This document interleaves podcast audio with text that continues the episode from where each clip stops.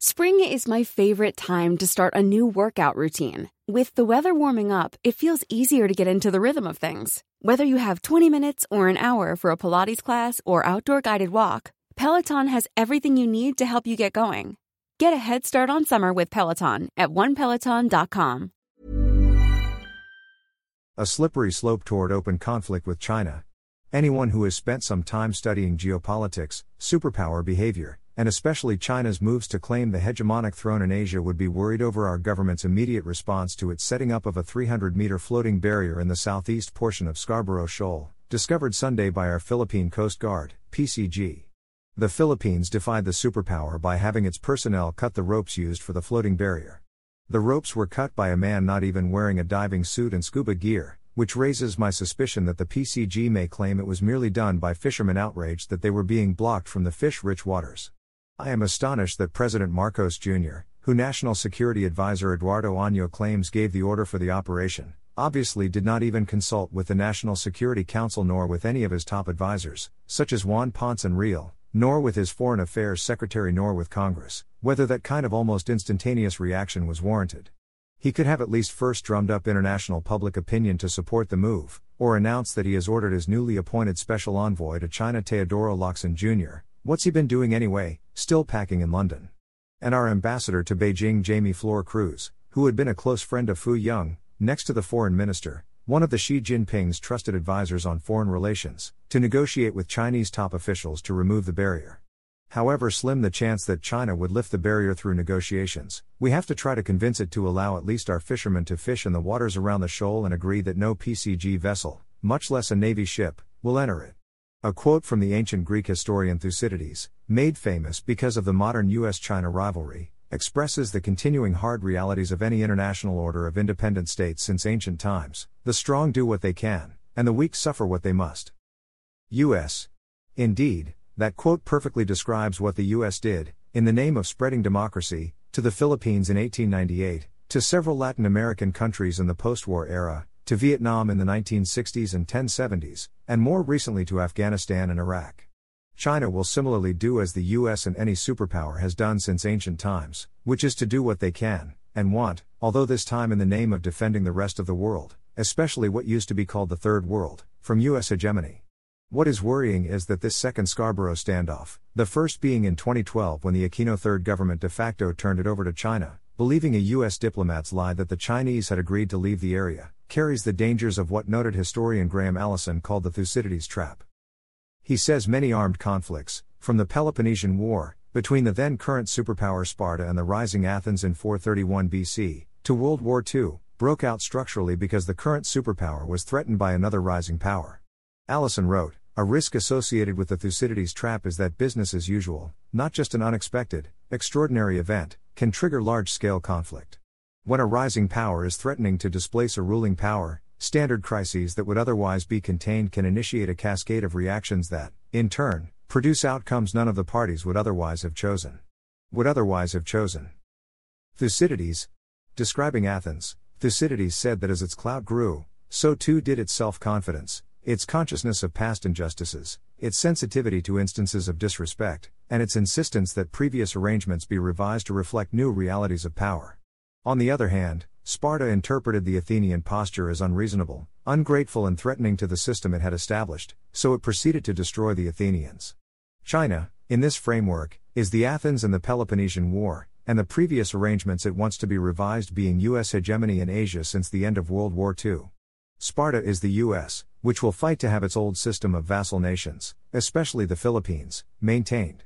Indeed, quite eerily, the US has resurrected its huge military bases in the country with more flexible, cheaper Enhanced Defense Cooperation Agreement, EDCA, rotational camps. Aquino thirds and the present administration and their ignoramuses, including several senators, obviously had no knowledge of how the world, a system of competing independent nations, works.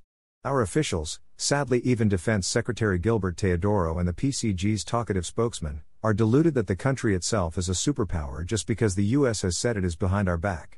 They forget that if the US does come to our defense militarily in the Spratlys and Scarborough Shoal, which the Chinese claim, nuclear war between it and China will likely break out.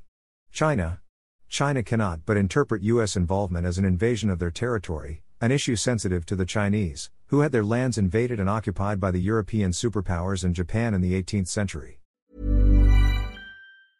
It's that time of the year. Your vacation is coming up. You can already hear the beach waves, feel the warm breeze, relax, and think about work. You really, really want it all to work out while you're away.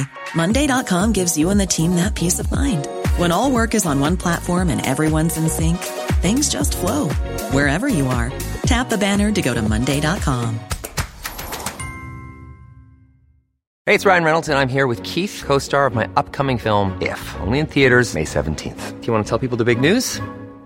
All right, I'll do it. Sign up now and you'll get unlimited for $15 a month in six months of Paramount Plus Essential Plan on us. Mintmobile.com slash switch. Upfront payment of $45 equivalent to $15 per month. Unlimited over 40 gigabytes per month. Face lower speeds. Videos at 480p. Active Mint customers by 531.24 get six months of Paramount Plus Essential Plan. Auto renews after six months. Offer ends May 31st, 2024. Separate Paramount Plus registration required. Terms and conditions apply if rated PG.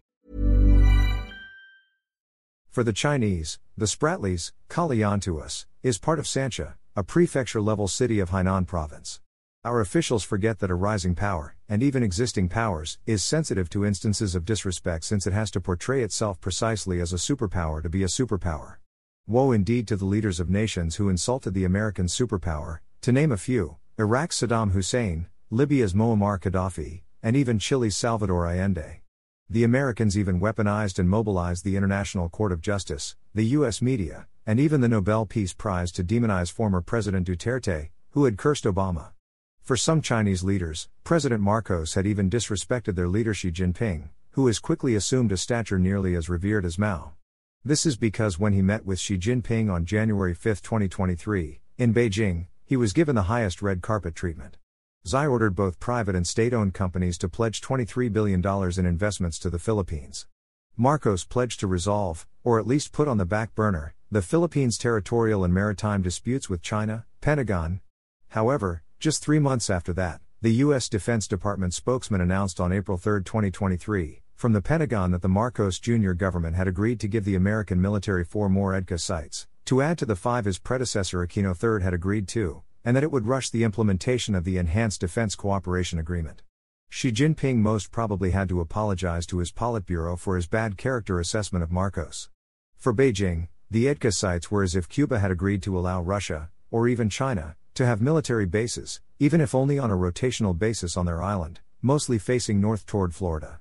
The PCG's special operations to cut the ropes to dismantle the Chinese barriers, as its officials romantically put it, was a PR operation to portray itself as a patriotic, bold organization defending our territory and exclusive economic zone.